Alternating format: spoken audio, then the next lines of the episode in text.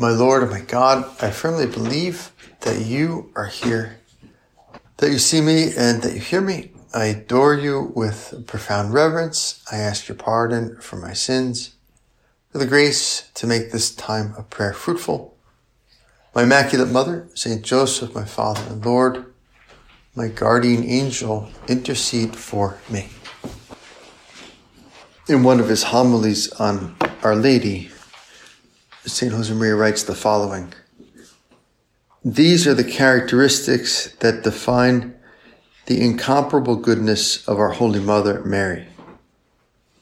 A love taken to the extreme, fulfilling the will of God with tender care, a complete forgetfulness of herself, for she is happy to be where God wants her to be. For this reason, not even the slightest gesture of hers is trivial. Learn from her. And in this month of May, we are happy to be close to Our Lady and to look at Our Lady and to learn from Our Lady. A love taken to the extreme, fulfilling the will of God with tender care, a complete forgetfulness of herself. She is happy to be where God wants her to be. And so, Lord, in your presence in this time of prayer, we can look at one aspect of Our Lady's life, one aspect of her relationship with God. And that's her relationship to the Holy Spirit. This is something that is kind of essential to Our Lady. Letting God take the lead. She's the spouse of the Holy Spirit. And we know that this is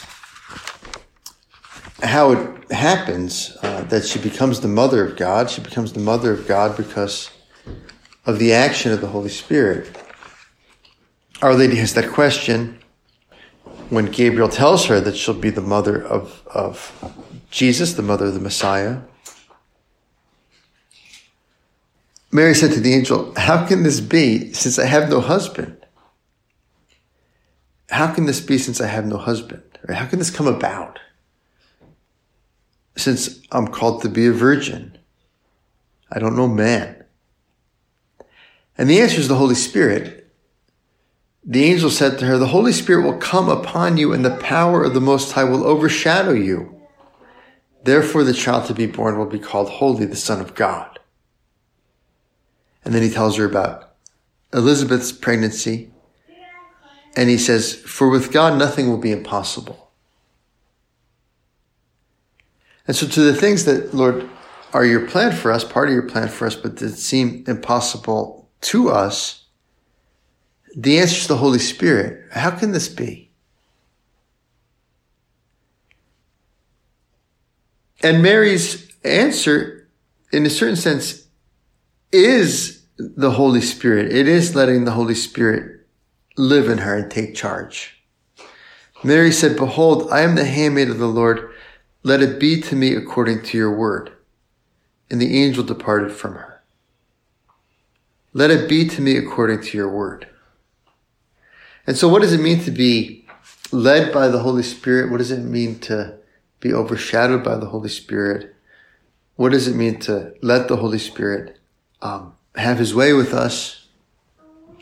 Well, it's this be it done unto me according to your word. And that becomes Our Lady's, um, it becomes her own spirit, right? That's her motivation. A spirit is what gives life. A spirit inspires. What's your inspiration? You know, what spirit are you living according towards, uh, according to? Well, the answer to that question is, well, what moves you? Why are you doing things? What's your motivation? What's inspiring you? That's your spirit, right? That is the spirit. The spirit gives life. And our Lord's spirit is the same. It's the same as Our Lady's. Our Lady says, let it be to me according to your word, or let it be done unto me according to your word. And Jesus says, my food is to do the will of him who sent me. And my motivation, my energy comes from doing God's will. And Jesus in another place says, right, the Father is with me. He has not left me alone because I always do what pleases him. And I always do what pleases Him.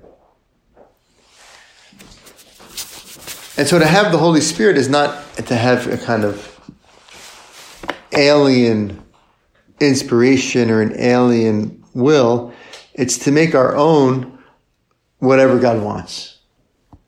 Right? That our motivation becomes doing God's will, whatever God wants.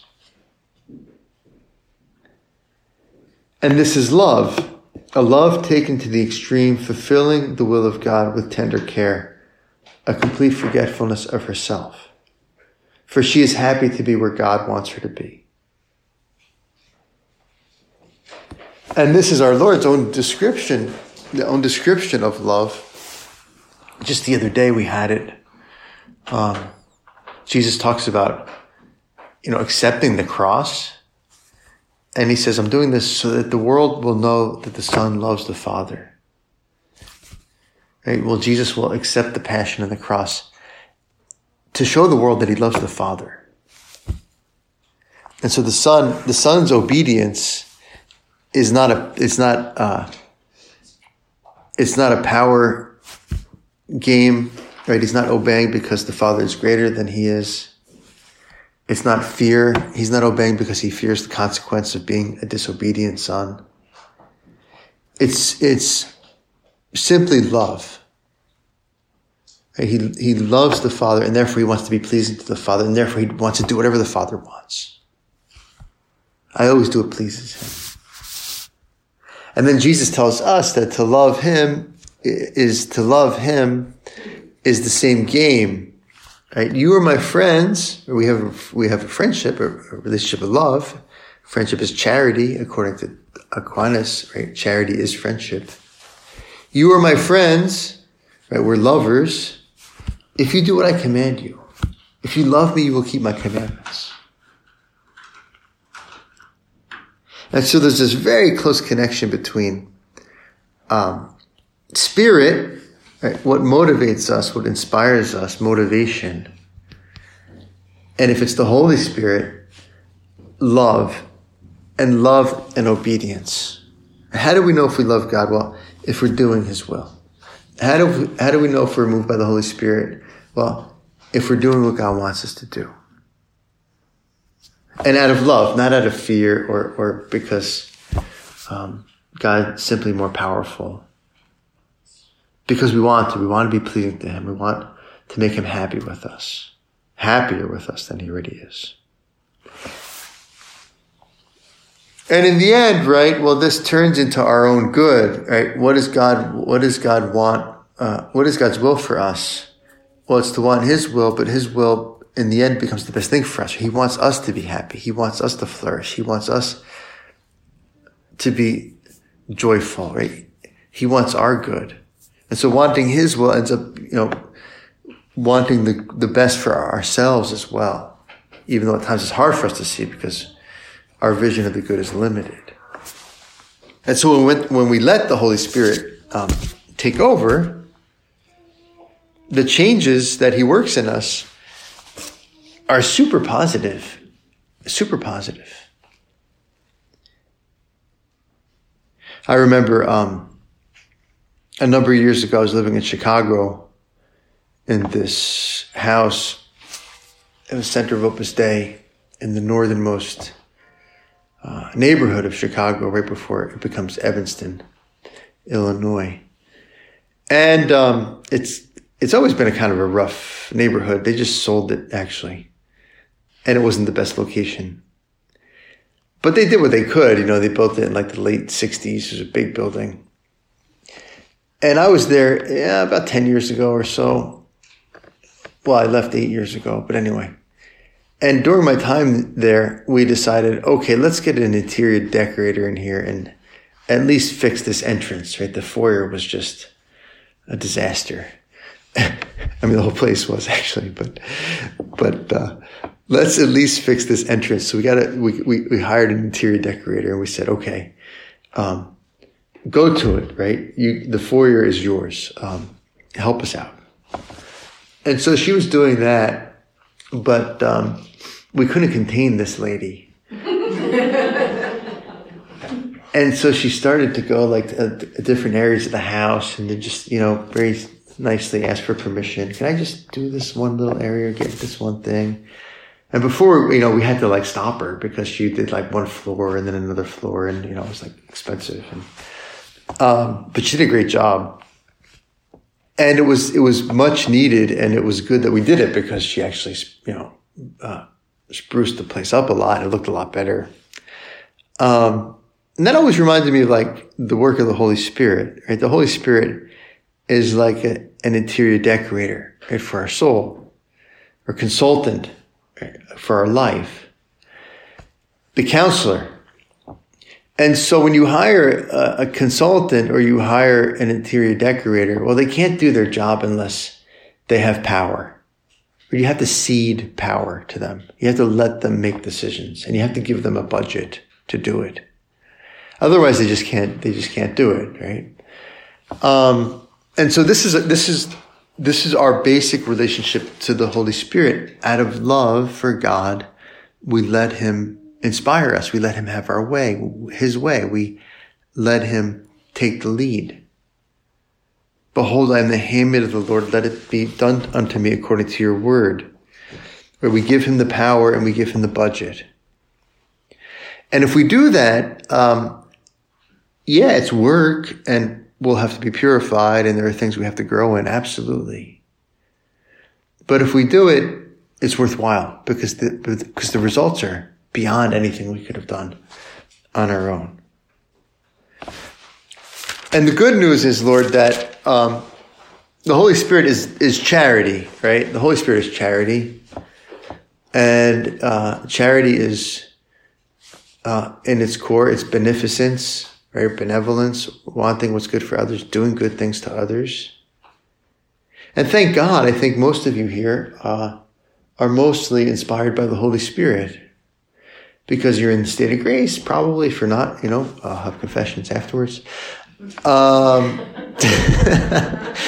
you know, if you're in the state of grace, well, you know, anything you do that's not like literally bad on purpose is done in love right? And so the Holy Spirit is your spirit already. St. Paul says every the Holy Spirit, the love of God with the Holy Spirit has been poured into our hearts. The Holy Spirit indwells in our soul when we're in the state of grace. And so anything you do that's not bad on purpose is at least in its root inspired by God. It's, it's done by the Holy Spirit. It's done with the inspiration of the Holy Spirit and yet you're still responsible for it because you choose to do it freely. And so that's the good news, right? Is that um, we already have the Holy Spirit, and most of what we do, I think, is pretty good. I hope. um, now that said, right? Yeah, we still have our we still have our weak spots where we give into anger or we give into neglect or we give into um, a certain selfishness, a certain self-seeking, of course. And so those things aren't, insofar as they're sinful, they're not inspired by the Holy Spirit. Lord, our, our love, the things we do out of love, inspired by the Holy Spirit, well, there can be kind of like, it can be a little bit diluted by our own spirit. And so we can be doing good things and, uh, which are done in the state of grace and charity, and therefore the Holy Spirit's the main mover. But it can be a little bit adulterated by, um, some self-seeking, that we do it to be thanked, that we do it because it's gratifying, that we do it because we like it. And that's not all bad, but you know, our motives can be purified. And maybe, Lord, that keeps us from doing certain things out of love that we should do out of love that you want us to do. And we focus on others that are still good, but we ignore some that are more difficult for us to do or that are less pleasing or that will bring us more flack. And so even though I think most of our life is already in charity and, and thank God, right? We do good things for people a lot and try not to waste our time. We try not to hurt people. Nevertheless, um, the Holy Spirit could be even more fully our spirit.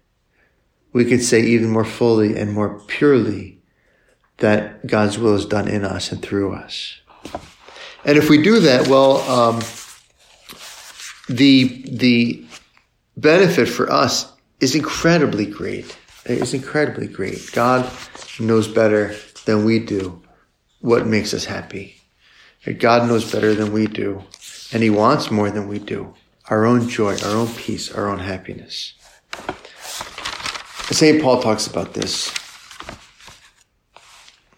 He contrasts the works of our sinful human nature, right? The works that are inspired by our selfishness, our rebellion against God, our mistrust in God, our own concupiscence.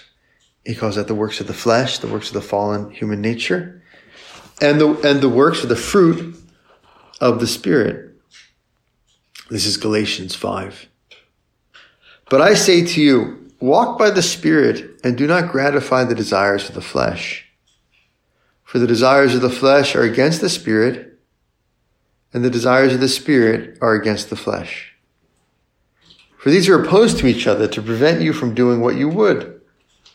But if you are led by the Spirit, you are not under the law. Now the works of the flesh are plain immorality, impurity, licentiousness, idolatry, sorcery, enmity, strife, jealousy, anger, selfishness, dissension, party spirit, envy, drunkenness, carousing, and the like. I warn you, as I warned you before, that those who do such things shall not inherit the kingdom of God. Now, hopefully, we're not sorcerers, but maybe we fall, maybe we do, where we fall into giving it to some jealousy or some anger, selfishness, party spirit, carousing.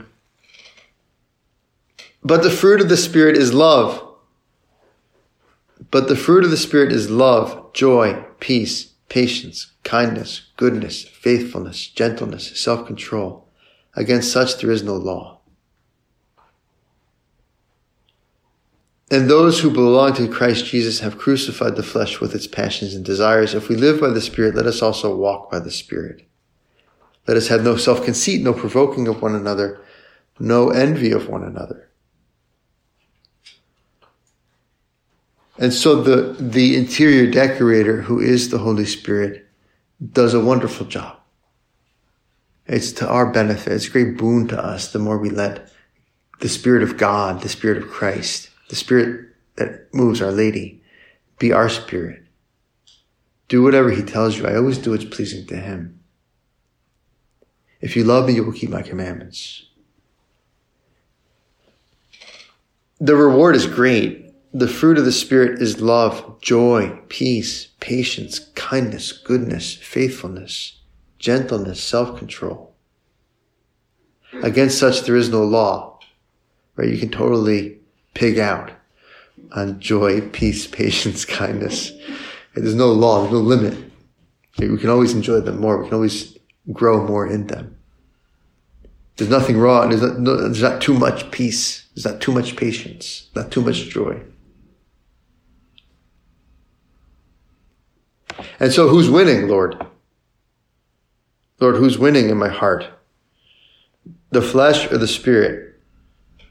The works of the flesh or the fruit of the spirit? Where, Lord, do I need to let the Holy Spirit uh, renovate, right? And this is the Holy Spirit. The Holy Spirit is a, a renewer. Send forth your spirit and they shall be created and you will renew the face of the earth. You will renew the face of the earth.